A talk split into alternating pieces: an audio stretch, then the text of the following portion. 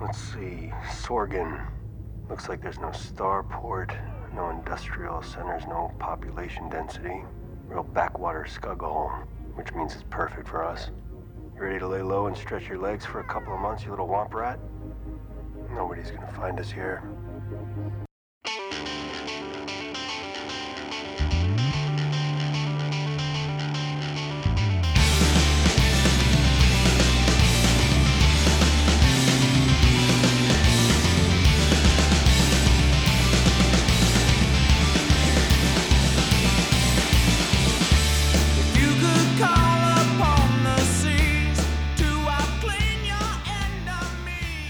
Greetings, my fellow Mighty Mandos. Mevar Tegar. Welcome to another exciting action packed episode of Mandovision. Nargai Tom, thank you so much for checking out the small independent Star Wars podcast. We are still doing the show within a show format here on Mandovision, which means we're diving back into my old uh, initial reviews of season one of The Mandalorian. This week we are reviewing chapter four, Sanctuary. Uh, this one's directed by Bryce Dallas Howard for a little bit of a new flavor in this in the in the Mandalorian directorial recipes. we get a little bit more into the specifics of the of the show once we plug in that old review. But please follow us on social media. We are at Mandovision underscore. Excuse me. We are at Mando underscore Vision on Twitter and Instagram. Uh, listen, uh, this is a this was a strange one for me to dive back into because I'll be perfectly honest with you. Uh, this review that I conducted back in November, um, I, I got the feeling when I listened back to it that I was a, a little bit rushed. I was in a bit of a, a hurry to kind of get caught up on on some some TV watching. You know, there was at the time I was doing these reviews on the Tomcast Popcast. Uh, it was Thanksgiving, which is a busy weekend for all of us. But I was in the midst of doing reviews for The Mandalorian and HBO's The Watchmen series, and I think I was on. And excuse me, but I was also doing uh, San Diego State University schoolwork as well. So I think I was a little overwhelmed. I think that kind of comes through in some of the opinions that I share with you about this episode. Uh, I do you you'll hear it. I do really like this episode, uh, but I'm I, there are certain points where I'm rather impatient with getting more information and getting more details about the Mandalorian and, and the Mandalore the, the culture of the Mandalorians and, and things of that nature. And, and you, again, you'll hear that all in the review. Uh, but listening back to it now, and excuse me, listening back to it, and now with the advantage of seeing where the series ends and kind of knowing more of what uh, Dave Filoni and Jon Favreau had kind of arced out for that first season, uh, I think it's um, uh, well, I think I'm wrong. I, I think I'm wrong to sort of uh, kind of be uh, demanding of answers and information uh, in the fourth episode of an eight episode show. It clearly there's an arc there for that first season. We all know it, um, but we all also we also know kind of how that that this this season first season is structured, and the focus of this first season is very very small, and it's it's done that way for a reason. You know, that this first season was designed to bring in non-traditional Star Wars fans and, and Star Wars fans who aren't uh, the, the kind like me that are that are inundated with with far too much useless Star Wars trivia rattling around in our brain, and I think that's done uh, correctly and appropriately by Dave uh, by Dave Filoni and Jon Favreau, uh, because this show does have the attention of the less than hardcore Star Wars fans and a and a entire wave of Star Wars fans who who are probably weren't Star Wars fans beforehand.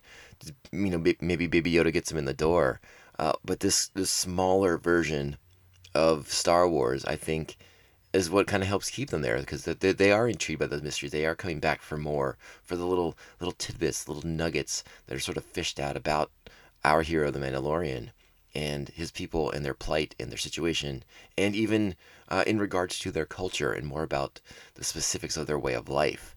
So, me being impatient uh, was, I, again, I think just a mistake and, and sort of a, uh, a, a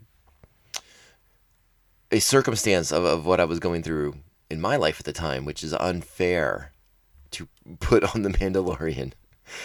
extremely unfair on my part to put out on the Mandalorian. And I think you're going to notice the same thing when we do the next um, the next chapter, chapter five, when they go back to Tatooine. I think I'm very much in that same mindset where I'm just like, what is happening? Why can't blah blah blah blah blah? And I again, I'm going to correct myself and say that I'm wrong. Uh, some of the insights, or some of the insights, that's a strong word, but some of the thoughts and opinions that I have about this episode, I do still stand behind. Um, I wasn't 100% keen on, you know, you guys remember this episode. This is the episode where they go to Sorghum. Sorghum? Sorgar? Sorghum? I've already forgotten the name. But they go to the episode, they're hiding out, and, you know, the Mandalorian's sort of looking for a chance to ditch Baby Yoda.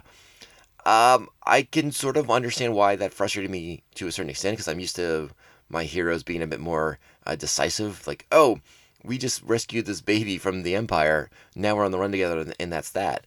I, I think it adds a little bit more of a, la- a layer to Din Djarin. Uh, that he is still he, he thinks that maybe this is enough. That maybe this is, you know, rescuing the child and escaping the planet and finding a backwater that might a backwater planet that might be safe enough for Baby Yoda is sort of the right thing to do because his lifestyle is not suited to to raising a, a, a child, a youngling, a foundling, whatever you want to call him, or just Baby Yoda. So, I I had some interesting comments on that situation, uh, and a little bit of my um, resistance to embrace that. But again, I think it adds a bit of looking back. I see that it adds a bit of layer as Din Djarin is is transitioning from the lone, mysterious gunslinger sort of bounty hunter he- character that he is in the first three episodes uh, into this more, I guess, responsible caretaker of this uh, of very important child in the Star Wars universe. Uh, and and you know it wasn't going to happen overnight. And story speaking from a storytelling perspective, it makes more sense as it doesn't happen overnight. I think I'm just sort of uh, heavily influenced by my comic book reading days of yore, where uh, you know you know, you have Batman or Superman and they just kind of do these things and like, oh, well, that's the responsibility now and it's mine. In the real world, there's a bit of more of a transitional period for, for a person to go through before they can get to that responsibility thing. I would imagine it's much like when you're young and in your 20s and then all of a sudden you get married and you're having a kid and your life is completely different. I would imagine it's something like that. So you have to kind of transpose uh, the resistance of change onto a person, onto a character, and that's what what Din going through right now. He's he's slowly coming around to this child, and and their bond is still forming as well. I mean, you see it in the beginning of this episode. You see, you know, Baby Yoda sort of pushing the boundaries of what he can get away with on the Razor Crest as he's flipping switches and pressing buttons all the time. You see Baby Yoda Chan challenging in the sense that, you know, Din Djarin tells him to stay in the ship, don't go anywhere, don't touch anything. And who's side by side when the when the ramp lowers? Baby Yoda's with Din Djarin. And as we've seen in the new trailer, Din's attitude towards the child being with him is completely changed. Oh, and speaking of that trailer for season two, guess what? This is a uh, on a programming note. This is the first episode that you're gonna get this week, which is the re-review of Chapter Four Sanctuary. But there will be another episode of Mandovision out this week where we break down and we talk about Star Wars news, and and a big chunk of that news is going to be the Mandalorian season two trailer that debuted earlier this week, and that's going to drop if not today, the same day as this episode. It'll be out first thing tomorrow morning, Friday morning. So get ready for that. Two episodes of Mandovision this week, back to back jacks. Anyways, I think I'm gonna dive back into. Uh, I'm gonna dive into the episode. I'm gonna throw you guys that that initial review, but I kind of wanted to uh, uh, give you guys a little heads up on on you know like why is Tom being such a cranky bitch about this episode? Because I kind of was a little bit of a cranky bitch. I still again, I still enjoyed that episode when it happened. You, and you'll hear that I just started getting weird about demanding answers, answers that I wasn't entitled to, uh, and we can we can blame it on for whatever reason. But I think it was a mistake on my part to demand those answers. So I'll check back in with you guys at the end of the review and uh, we'll talk a little bit more about some of the cool stuff that was in in this episode of Sanctuary because there is some cool stuff and some fun stuff in this in this one. Remember, this one's a very much of a kind of sticking with that Kurosawa influence. You know, this is very much the Seventh Samurai or the, or the Magnificent Seven, if you want to go with the Americanized version of the story. uh, and that's a cool thing. It's it's it's always cool to see a a, a riff on that on that on that classic classic piece of, of cinema. Anyways, I will get out of the way and let you guys listen to the review for Sanctuary. Strap on your buckets.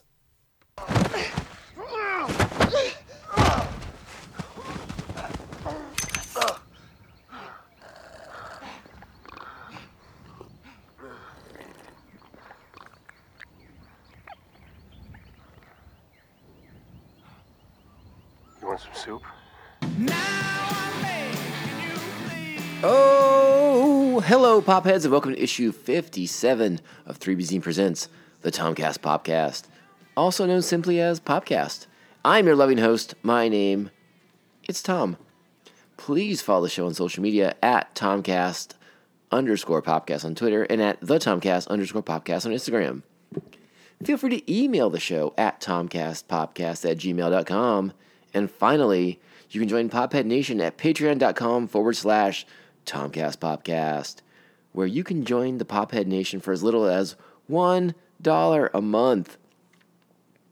Or you can join the tier 1 level by donating $5 a month and get exclusive Patreon only episodes.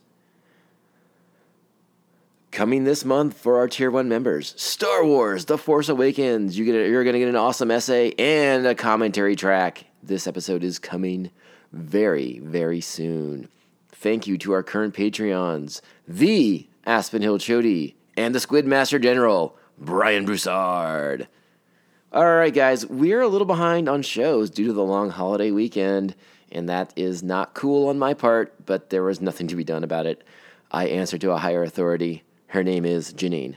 Um, so, in order to help kind of expedite the process of getting the shows out, uh, no fun audio clips included today from the show, um, but that's okay. I think I think uh, if you watch the episode, you know there were there weren't any great pearls of wisdom or or, or you know important nuggets of juiciness. So I, I think I think I don't feel too bad about having to skip out on them today, but it's going to save me some time in the editing process because I have a ton of shows to do. I'm two I'm two episodes behind on the Watchmen, so I got to get those cranked out for everybody soon as well.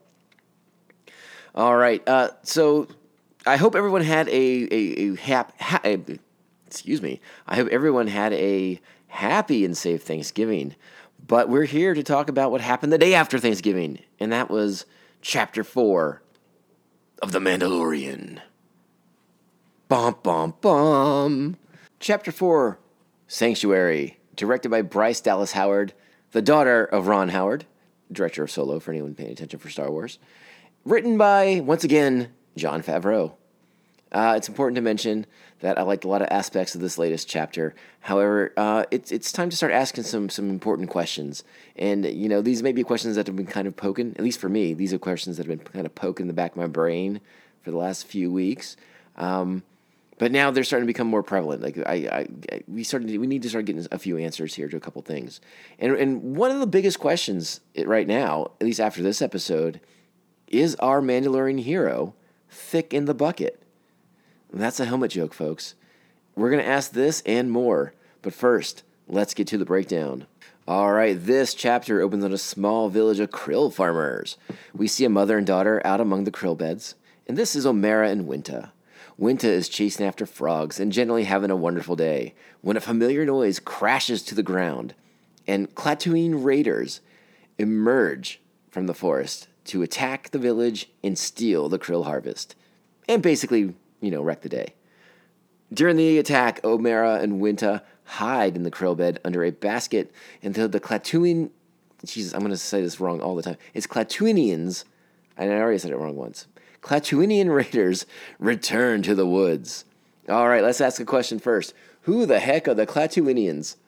All right, well, in the new Disney canon, we're not quite 100% sure who they are, but in pre Disney canon, uh, they were a subjugated people and often used by the Hutts as muscle.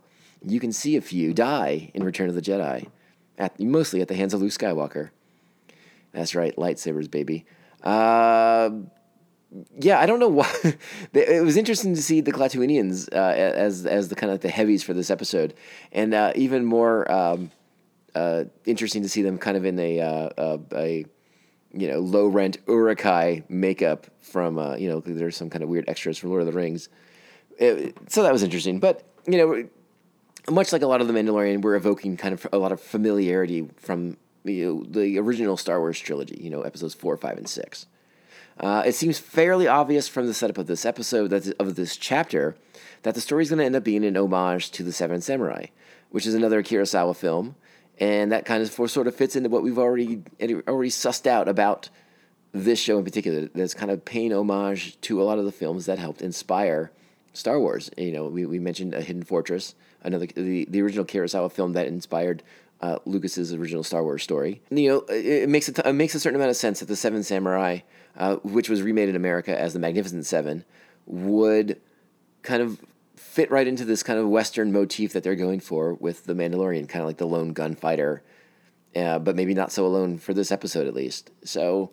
Uh, again, kind of cool to see that, that, little nod to the hat, little little or nod of the helmet in the in the Mandalorian's case, and uh, it, it, fits right in with our roaming hero, our roaming hero, and of course, the ever adorable Baby Yoda. All right, so after that bat, that battle in the village, we get the credit. You know, we get the opening scroll, the Mandalorian. All right, and then we join our story again as uh, exiting hyperspace, and our heroes enter the picture. The Mando conducts a scan of the planet below, while Baby Yoda pushes his buttons on the Razor Crest that the Mandalorian would rather he did not. The planet below them is named Sorgan, possibly known for its alternatives to wheat. I think I got that right. A sufficiently backwater planet the Mando hopes will provide a good place to lay low. As they streak into the atmosphere, they fly over the village that we just saw raided. And after landing, the Mando tells Baby Yoda to stay with the ship and not to touch anything. As the landing ramp hits the surface of the planet, we see that Baby Yoda has no intention of staying on the ship, and it's adorable. They head out together for the nearby encampment. Not the same village from the opening sequence. He's not meeting up the crow farmers yet. This is a slightly bigger sort of uh, meeting place for, for travelers to go to. The, the encampment is some sort of tavern where locals meet to eat and drink. And uh, Baby Yoda, again, doing what he's done a lot of in the series, taking in the sights around him including a Lothcat that fans of uh, Star Wars Rebels will recognize, that uh, snarls and kind of uh, kind of snaps at little baby Yoda, which made me want to kill that that that little cat right that Lothcat right away. I was going to put that sucker down. You don't mess with Baby Yoda, baby. Not on my watch. As the Mando and Baby Yoda enter, the Mando catches sight of a, fam- of a formidable looking person surveilling them. Now, the Mando assumes that she's a bounty hunter because after ordering a bowl of bone broth for Baby Yoda, the Mando sees that she's vanished and leaves Baby Yoda to track her. And again, he tells Baby Yoda to stay put. So the Mando goes outside. Uh, he activates a he, you know hits a couple buttons on his wrist pad, activates a tracking sensor in or a tracking mode in his uh in the in the HUD of his in the heads up display of his helmet of his bucket, and we get to see him. Uh, have like a, it's almost like predator vision in a sense. He's tracking the heat of the footsteps of the of the of the female that he saw leave the leave the tavern. A great fight scene occurs with you know vicious blow after vicious blow delivered by both opponents. And while I'm not going to do a blow for blow recap, it eventually it, the fight eventually ends with both opponent with both opponents on the ground, blasters drawn point blank. When suddenly both hear a slurping sound from off to the side, they turn to look and see that baby Yoda has followed with his bowl of bone broth and is just enjoying the spectacle of it all while slurping that delicious, delicious bone broth. All right, we have just been introduced to Cara Dune, played by Gina Carano. She's a former Rebel shock trooper, which I don't think I'd heard that term before, I'll be perfectly honest with you. But now I want to know more about shock troopers because uh, Cara Dune and Gina Carano are totally badass. So, uh, more, more, please. Um, she turned into a deserter after the New Republic. Um, after the rise of the New Republic, basically, she you know she was she was part of the rebellion. She wanted to to fight to fight the Empire, and once the New Republic became a government, uh, she kind of got turned into a, a, babysitter for politicians. She assumed the Mando was there for her, uh, and she tells the Mando that it's time for him to move on because uh, she was hiding the, on this planet first. At this point, our Star Wars story fully embraces the Kurosawa homage. Two locals from the Krill village have finally tracked down the Mandalor- Mandalorian as he prepares the Razor Crest to depart Sorgan. Initially, he declines to help as they cannot afford him. And uh, the villagers, as they're leaving, upset that they were unable to to hire someone to help them with their predicament, uh, he, they uh, mentions how remote their village is, and it's going to take them all day to get back to it. This catches the ear of the Mando. Um, because this is an even better spot to lay low. So the Mando, tracking down Cara Dune, extends the offer that they can hide out together in this very remote Krill fishing village. Also, having Cara Dune is going to be a big help for him to deal with these Klatooinian raiders. Okay, you know, he's a, you know he's not a one man army. I mean, he kind of sort of is, but let's be honest, we've seen him get beat up by a lot of things so far. So he, he probably should get a little backup. All right, so Cara, the Mando, and Baby Yoda arrive in the village where they quickly make friends. Where I'm sorry, where Baby Yoda quickly makes friends with the other children, and the Mandalorian makes a connection with Omera, that widow that we met in the opening scene, and she seems to be rather familiar with Mandalorian customs. She offers to leave a plate of food for him off to the side so that once she leaves, he can take off his helmet and eat in peace. And uh, this scene's pretty interesting because we, we, we get to learn a few nuggets from our our from our Mandalorian hero, and we learn that uh, the Mando has worn his helmet since he was, you know, rescued by Mandalorians as a child. So we saw a little bit of that in the in the previous chapter. You know, when the when the Mando went back to the Enclave before he got his Beskar armor suit, we saw little Mandalorians running around with their helmets on. All right. Later on in the show, um, well, through this scene, we, we come to realize that a Mandalorian cannot remove his helmet in the in the presence of others, and that, that there are consequences for this. Now, there is is a lot of contradiction, and uh, I guess contradiction is the best word I, am going to leave it at. It, it's probably the most accurate because in this new Disney Star Wars canon, you know we've seen we've seen Mandalore. We've been there on on Star Wars: The Clone Wars series and on the Star Wars Rebel series. We've been to Mandalore. We've seen Mandalorians, Mandalorian warriors, and they don't really seem to have much of an issue removing their helmets in front of anybody, let alone uh, people who are non Mandalorians.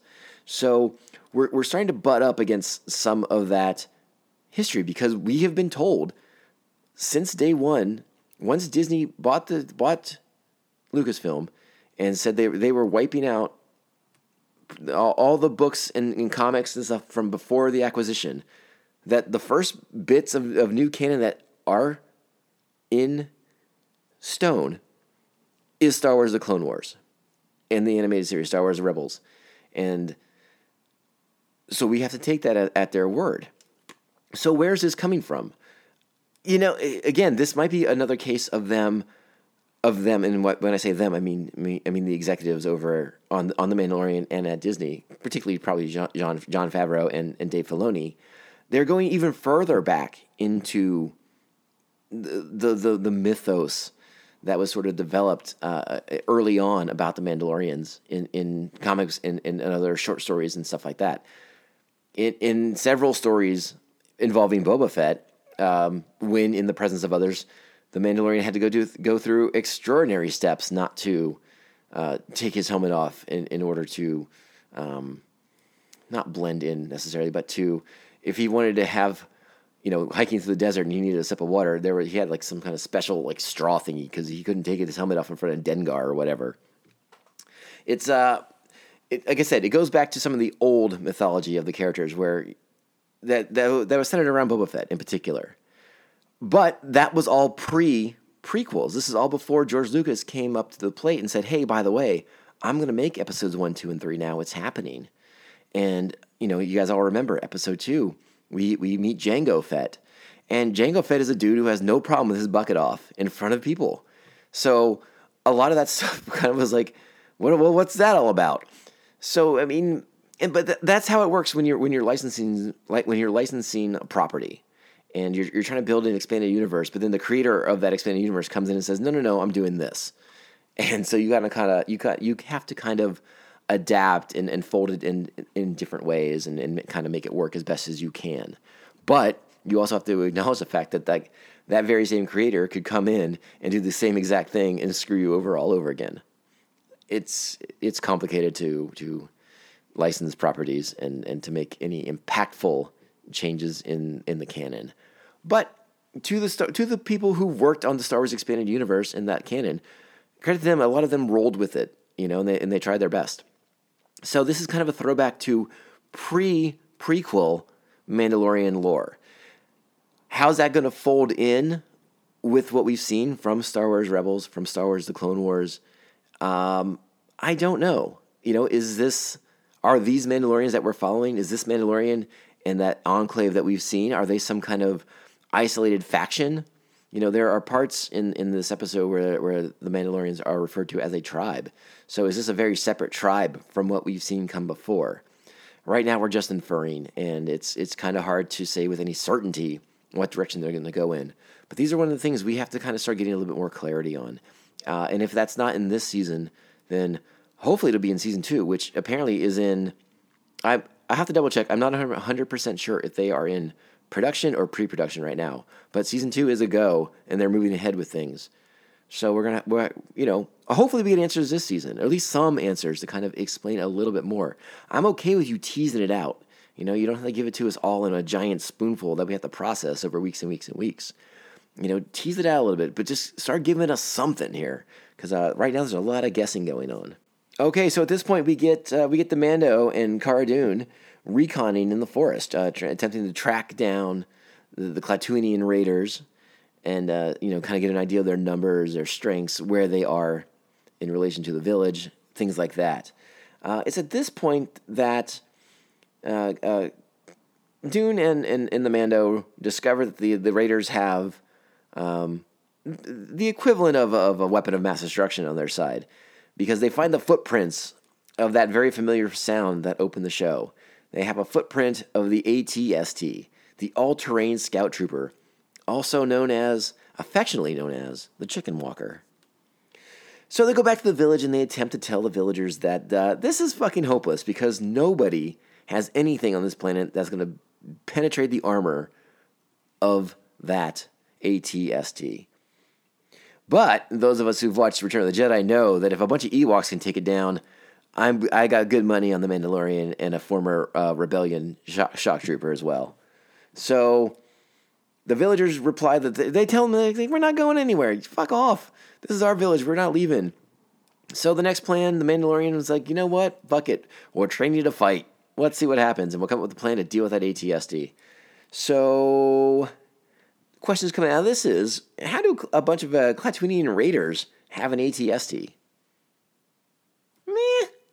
I, you know, at this point, the empire's in in tatters across the galaxy. Uh, it's possible that uh, some imperial warlord is is selling off, you know, Im- imperial assets to to gain funds to fund uh, his own lifestyle or to find fund some kind of something else that we're not aware of, fund his army, fund some kind of revolution somewhere. And they're, they're doing that by selling weapons. I mean, we've heard of this in the real world. It's not uncommon. Uh, it's also possible that this is that this is uh, some kind of salvage. That perhaps there was an imperial battle on on Sorgan, and this is a, a remnant of that battle. And the the Klatooinians were able to, to get that thing working. Maybe it wasn't in that bad a shape overall. It, it's unknown or, or perhaps there was a, uh, a old imperial base that they just the the empire just walked away from and left a bunch of gear there. Who knows? It's not explained, and that's kind of a bummer because I'm kind of curious about it personally.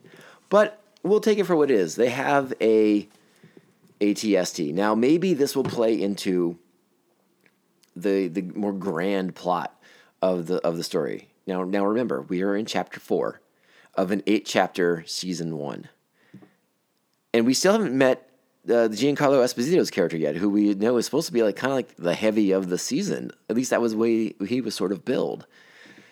So I'm curious if he is perhaps the warlord who is selling assets to to pirates and to raiders and stuff like that. Um, I don't know. That's speculation, and we have plenty of time for speculation later on.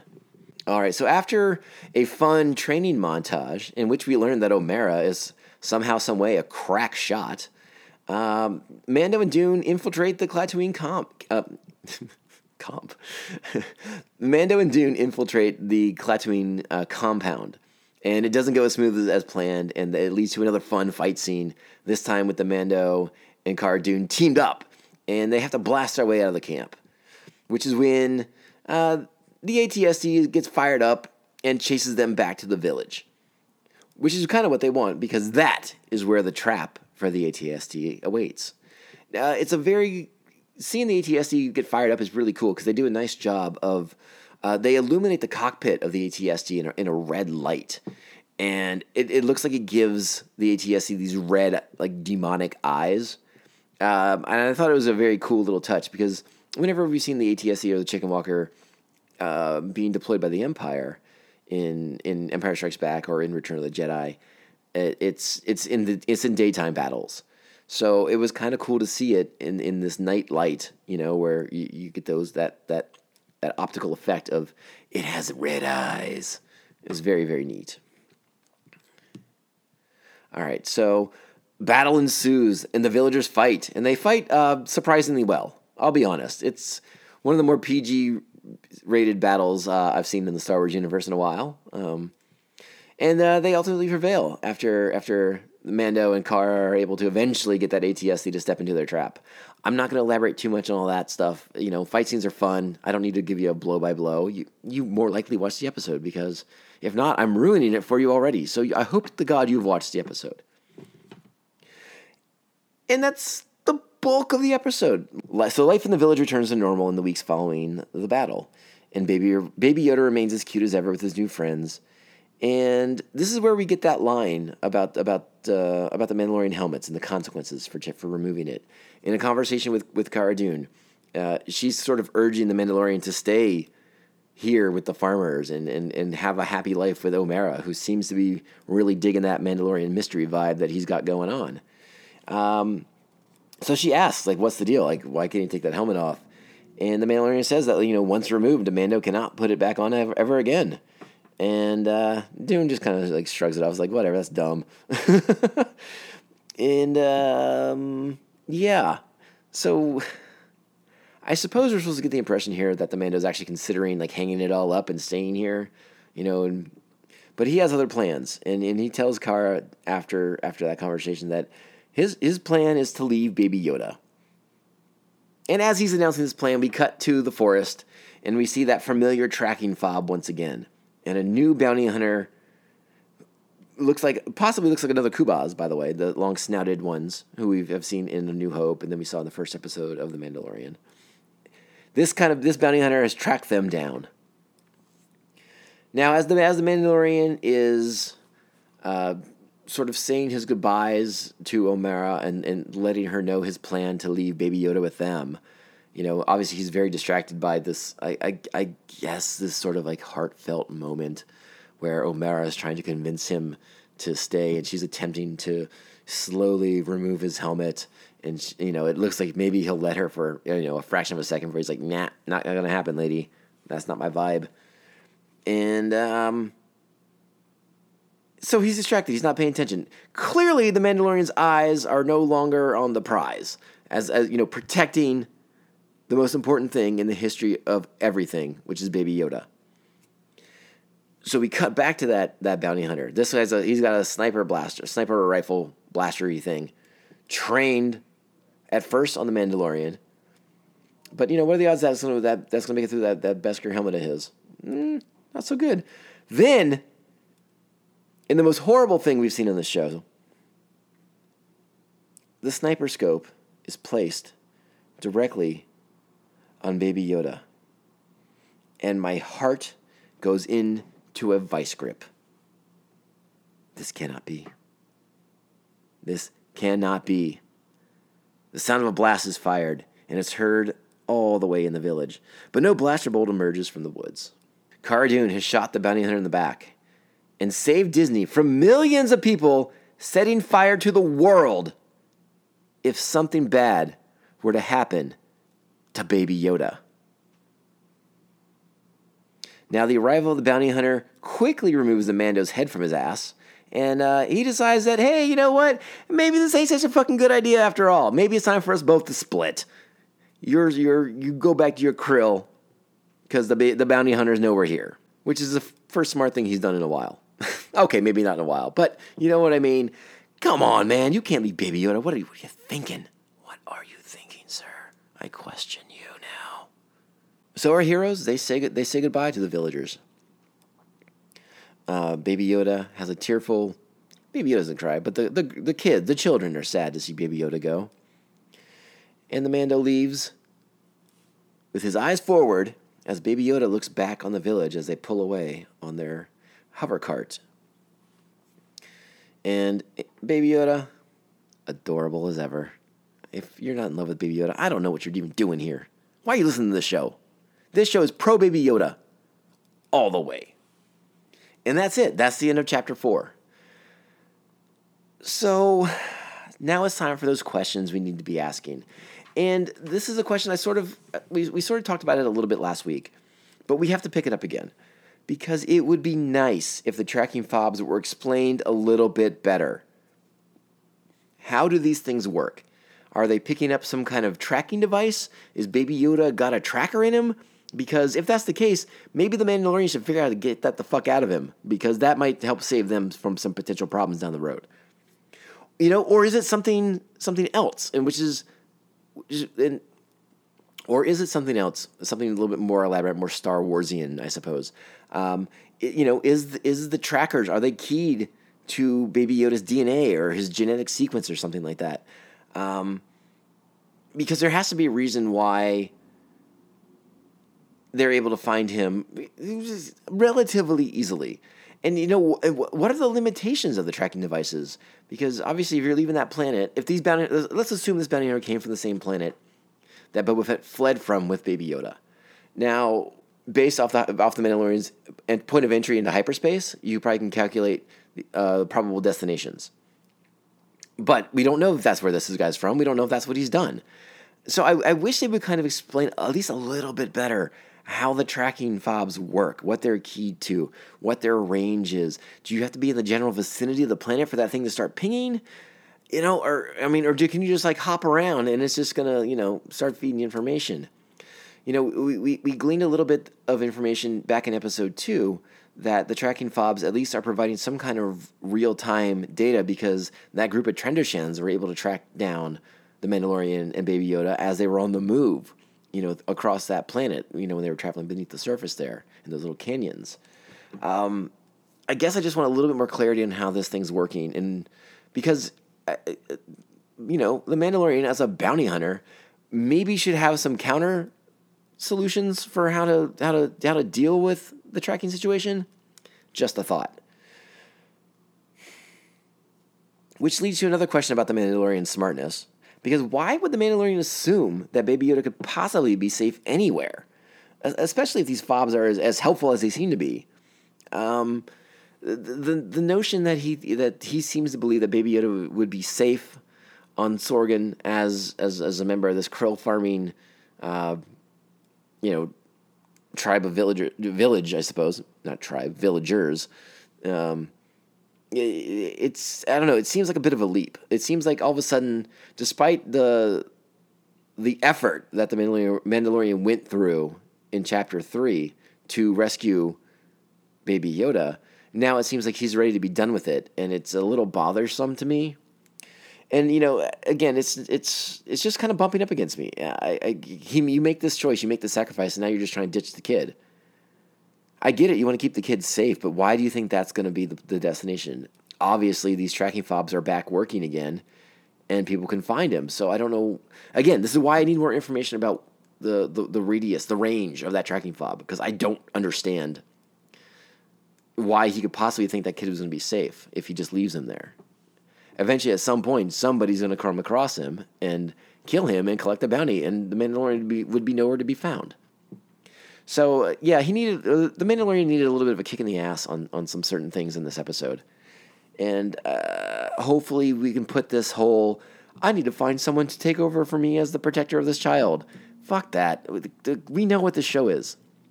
Let's stay in our lane here, okay?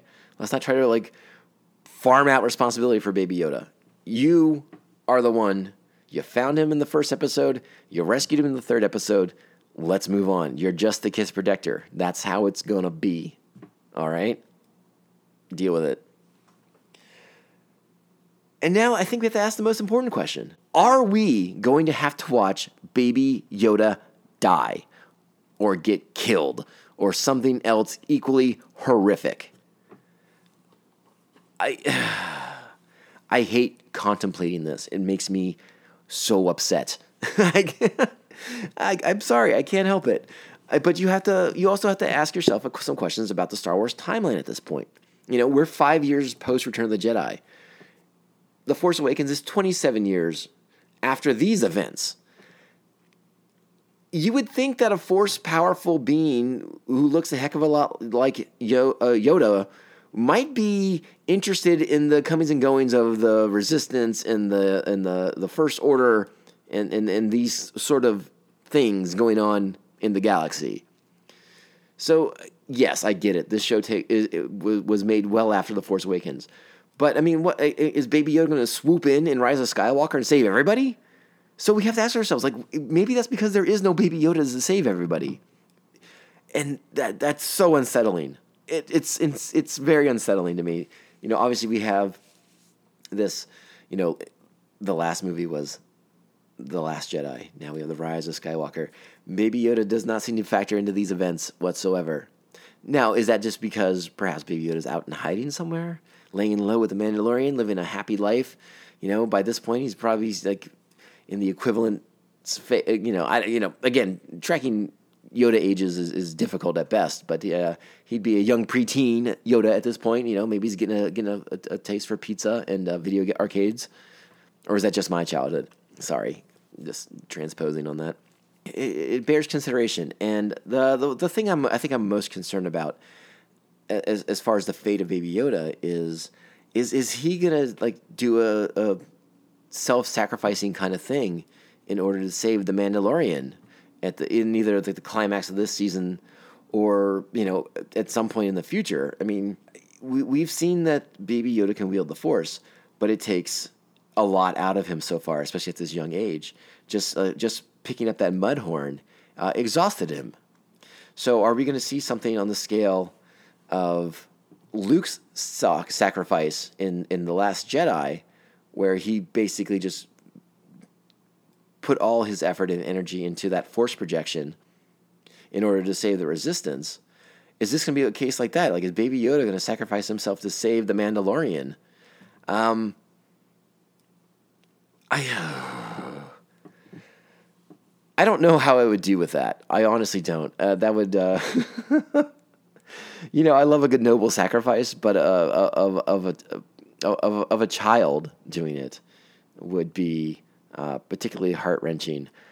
But I'm and I'm starting to be concerned that that's what they're going for here. That they they they want to pull our heartstrings. They want to crush us, um, and and, and make us cry. and, I, and I won't be able to handle it. I really, really won't. It's going to uh, there. It will be a dark day on this podcast if Baby Yoda ever dies. In fact, uh, it would probably just be me drinking heavily. I wouldn't even have beer. I would I would move straight to the hard stuff. We, we we'd be on to, to bourbon or or possibly even scotch, and it would just be me openly sobbing into a microphone for at least forty five minutes. That's that's not a threat. That that would actually be what happens. Uh, I'm I'm pretty sure. Ah, boy. So dark dark questions. Let let's hope it doesn't come to that with Baby Yoda. Let let's hope that maybe I'm reading this wrong, because I hope to God that I am. But let's also hope that the Mandalorian gets his head out of his ass, because yeah, I don't need any more of these these. Uh, I'm gonna find someone to take the kid and protect him so I can go back to being a rogue man of mystery. Dude, you broke the guild's code. You're a wanted man too. They're not just gonna let you back into the guild. Like you're you probably have a bounty on your own head as well at this point. So I'm waiting to kind of see if that shakes out any further. Again, we're four, we're four we're four chapters into an eight chapter first season. So we're at the halfway point. We finished the halfway point. We're now in the back half of the season. Let's see what's going to happen next. There's there, there- a lot could happen, a lot could not happen. So far, it's been an enjoyable ride. Like I said, I, I did not unenjoy this episode. I did not hate this episode. I I actually enjoyed the episode quite a bit. but those questions are are, are starting to become um, bigger bigger things to think about. And if you guys have any thoughts on those topics or any any answers, you know what to do. Find me on the social media at Tomcast underscore podcast on Twitter, at the Tomcast underscore podcast on Instagram, TomcastPopcast at gmail.com. Let me know. Tell me what's up. Because I'm concerned. I'm concerned. I don't think the show's going to, going to be, become bad, just for the record. I'm not saying that at all. But I'm, I'm mostly just concerned about Baby Yoda's fate. I really am. Uh, but we again, we got four episodes left. There, the the schedule stays pretty consistent before that that gap around uh, around Christmas time, and I think it's, it might actually be a gap right around the time of uh, Rise of Skywalker. You know, trying to give people some time to go see that flick. So maybe Baby Yoda does save the day, and that's why they have to space out the episodes. I mean, I read it wrong. Baby Yoda's going to save everybody. He's going to show up in the Razor Crest and drop a bomb on Emperor Palpatine's head, and it's going to be amazing. Can you imagine Baby Yoda with like a Mandalorian bucket on his head, his little green ears sticking out the sides of it? Be phenomenal. Be so worth it. Oh, make that action figure. Come on. People will buy it. All right. Clearly, I'm rambling at this point. Let's wrap it up. Thank you once again to all you guys who have been listening to these Mandalorian episodes. They are an absolute treat for me to do. And I uh, want to continue doing them for you guys. So, so please keep listening. And if you don't want to listen, just download them. That's fine too. It's okay. I won't know the difference. And okay, so I just gave you guys the social media. So let me thank my current Patreon members, the Aspen Hill Chody and the Squid Master General, Brian Broussard. And if you want to become a member of Pophead Nation, just like those lovely individuals, you can head over to patreon.com forward slash Tomcast Popcast, where you can join Pophead Nation. A buck a month, get you in the, get you in the door. You're a member of Pophead Nation right on. Or if you feel like uh, kicking a little bit more, five bucks a month gets you into that tier one level, gets you the special bonus episodes of the show. And as I mentioned before, this month you're going to be getting The Force Awakens. And this will come with a essay and a commentary track for the film. And I'm going to have that out before Rise of Skywalker hits theaters. So we'll be able to start kind of discussing the the J.J. Abrams take on, on the Star Wars universe and I think it's going to be a lot of fun. So head on over, sign up now, patreon.com forward slash Tomcast Popcast. All right, guys. Again, thanks so much for listening. We, we got a ton of episodes to get through in the, in the next week or two. I got to get caught up on Watchmen, but the Mandalorian episodes are going to keep coming as well. Thank you guys so much for listening. Ciao, babes. Bad news. Can't live here anymore. What? Why? Nice bedside manner. You think you can do better? Can't do much worse. Hey, so there you have it. That's that's the review. That was the initial review I did back in November when Chapter Four of Season One of The Mandalorian first debuted on Disney Plus. Um, again, I some of it I do stand behind, but I, I definitely had on a very large pair of, of cranky pants uh, about some of the story things that I I felt were moving too slowly and, and weren't paced to my personal liking. Um, and again, that's my that, that's on me. That's my problem. Uh, whatever was going on with me at the time, I think affected that because, and again, perhaps it's because I'm granted the the the wisdom of having hindsight now that I see how the entire season plays out and and uh, the satisfying way in which season one finishes playing out. That I can I I've again I've rewatched these episodes a thousand times since stay at home orders and, and quarantine all started. So uh, my appreciation for them has only grown since the first couple of times I watched them.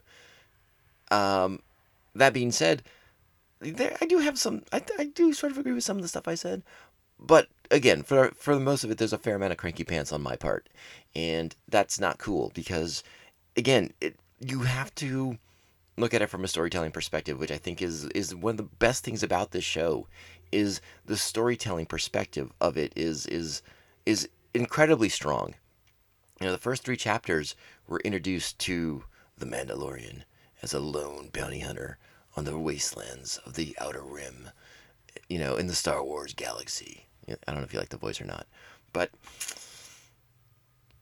that's who we're introduced to. That's who that character is at the beginning of the series. And we have to see him evolve and grow and change. It doesn't just happen, like I said e- earlier, it doesn't just happen overnight. And maybe I'm just uh, a little, perhaps my mentality at the time was a little uh, uh, uh, sauced in the world of comic books or something like that, where, you know, where responsibility is just assumed and that's what's taken care of. That's not how this works. This is, again, this is very much a Star Wars show that exists in the gray between the black and white of the rebellion and the empire. This is this is this is the show about the rest of the Star Wars galaxy that's not involved directly in that conflict or in the aftermath of that conflict. Well, I guess you could say these characters are involved in the aftermath, but we'll get there. But you know what I'm saying, right? This is about the the, the smaller characters, the the not preordained by the the fate of the de- of the Jedi, preordained by the fate of the Force, that that kind of stuff. This is this is the grounded the ground level version of Star Wars that um, that resonated with me so heavily in uh, Star Wars Rogue One. You know, I liked seeing this perspective, this more like down in the dirt kind of kind of storytelling for the Star Wars galaxy, for the Star Wars universe in a lot of ways, and that's what we're getting here. So we're getting Din, that first arc as the outlaw, not the outlaw. He's not an outlaw, but you know what I mean. He is the lone gunslinger on the frontier and now he has to sort of change because he's he has he took the responsibility to to free the child from the Imperials, but he has to transition into its actual guardian. He's not quite sure he wants to be the guardian of the child just yet. He's not quite sure how to do that just yet. So it sort of makes a fair amount of sense that, yeah, okay, uh, Sorgan is, is is this type of planet where maybe the Baby Yoda could potentially hide out and, and live a long, prosperous life and not be found by the Imperials. Uh, but Din learns a hard lesson in this episode, which is the Empire wants Baby Yoda, and they will continue to hunt him to the ends of the galaxy.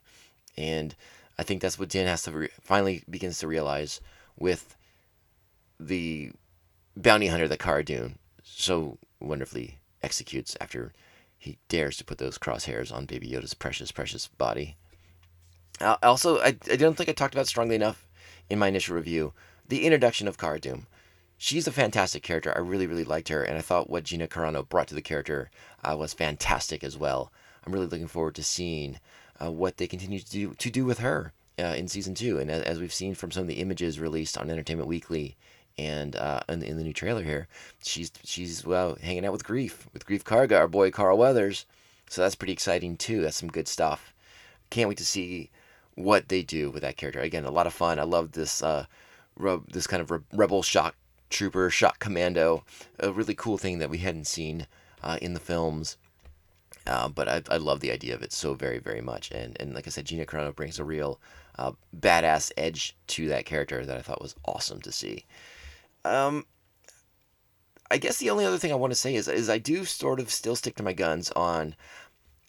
I I sort of think Din the Mandalorian should have, as one of the top tier bounty hunters in his profession, I would I would sort of think he would know how to counter the tracking fobs and, and things like that. Like if you're gonna leave Baby Yoda there, shouldn't you make sure that like nobody who happens to have a fob can show up and find Baby Yoda, or I mean track him across, you know, p- countless parsecs of space, since they never really bothered to give us that information on how the tracking fobs work you know what they're keyed to, what they're sequenced to. Can they track through space, or do you have to be on the planet?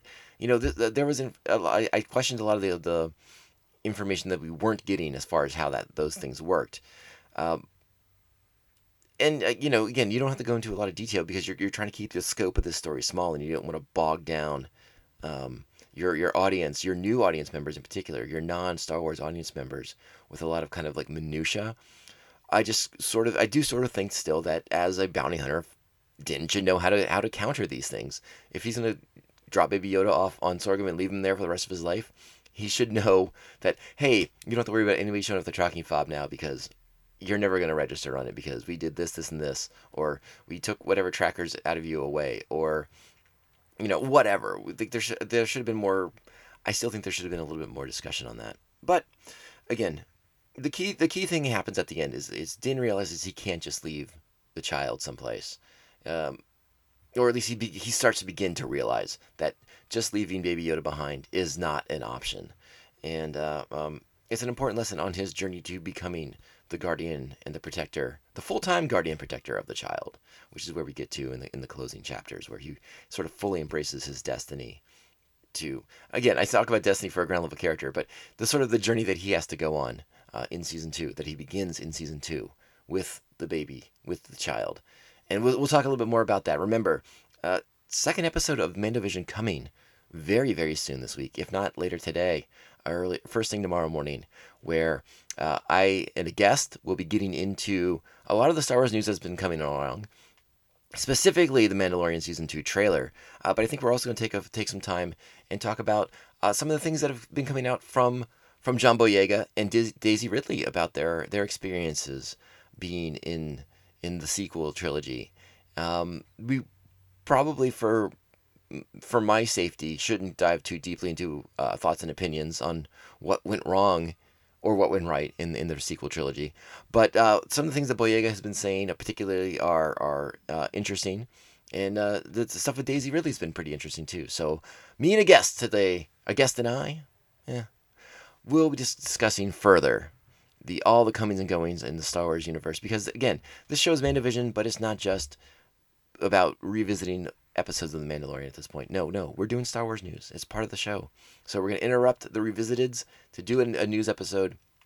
I'm to share that with you guys immediately, guys and gals, and uh, theys and thems out there. Sorry, I, I, we're trying really hard to uh, get the pronoun game under control. I apologize about that. Again, I want to thank everyone so much for listening to this podcast. Uh, doing a Star Wars podcast is basically the dream that I've had forever and ever and ever. And while Popcast is does talk about Star Wars, uh, this is this being able to focus on Star Wars and just kind of deep dive into uh, all the crazy corners of fandom and and the old canon and the new canon and and talking about crazy obscure characters. That's what we're going to do in this podcast. You know, you want to talk about Dr. Evazan? You want to talk about Ponda Baba? We'll do it. This is the podcast for it. This is the podcast for you. One more thing before we go. Uh, I, I, I wanted to talk a little more about the Omera character, the, the, the mother. Uh, is anyone else, Rick, really intrigued, kind of curious uh, about a little bit more about her backstory? She seems to have a good understanding of, of Mandalorians, Mandalorian culture. She knows how to shoot. Is she perhaps a former Mandalorian? We, is that a, a, a, backstory to be revisited in season two? Uh, did she have a relationship with a Mandalorian at some point, and he taught her their ways, or or she taught her their ways? I, there's a lot. There's a lot to go on. I mean, we don't know who the father of her child is, obviously, but uh, you know, it's, it's something to be curious about. They they left a lot there. I, I would not be surprised if that's something to be re-explored in season two. Just more food, more food for thought. Think it over. All right. Now we'll wrap the show up. Again, thank you so much for listening. Please follow us on social media. We are at Mando underscore vision on Twitter and Instagram. You can email the show. You can do that at tomcastpopcast at gmail.com. And uh, that's all I got for you guys. Thank you so much for listening. We're going to be back again very, very soon. Remember, this is the way. You got two problems here. You got the bandits and you got the mech. We'll handle the ATST. You gotta protect us when they come out of the woods, and I don't have to tell you how dangerous they are. Cara Dune here was a veteran. She was a drop soldier for the rebellion.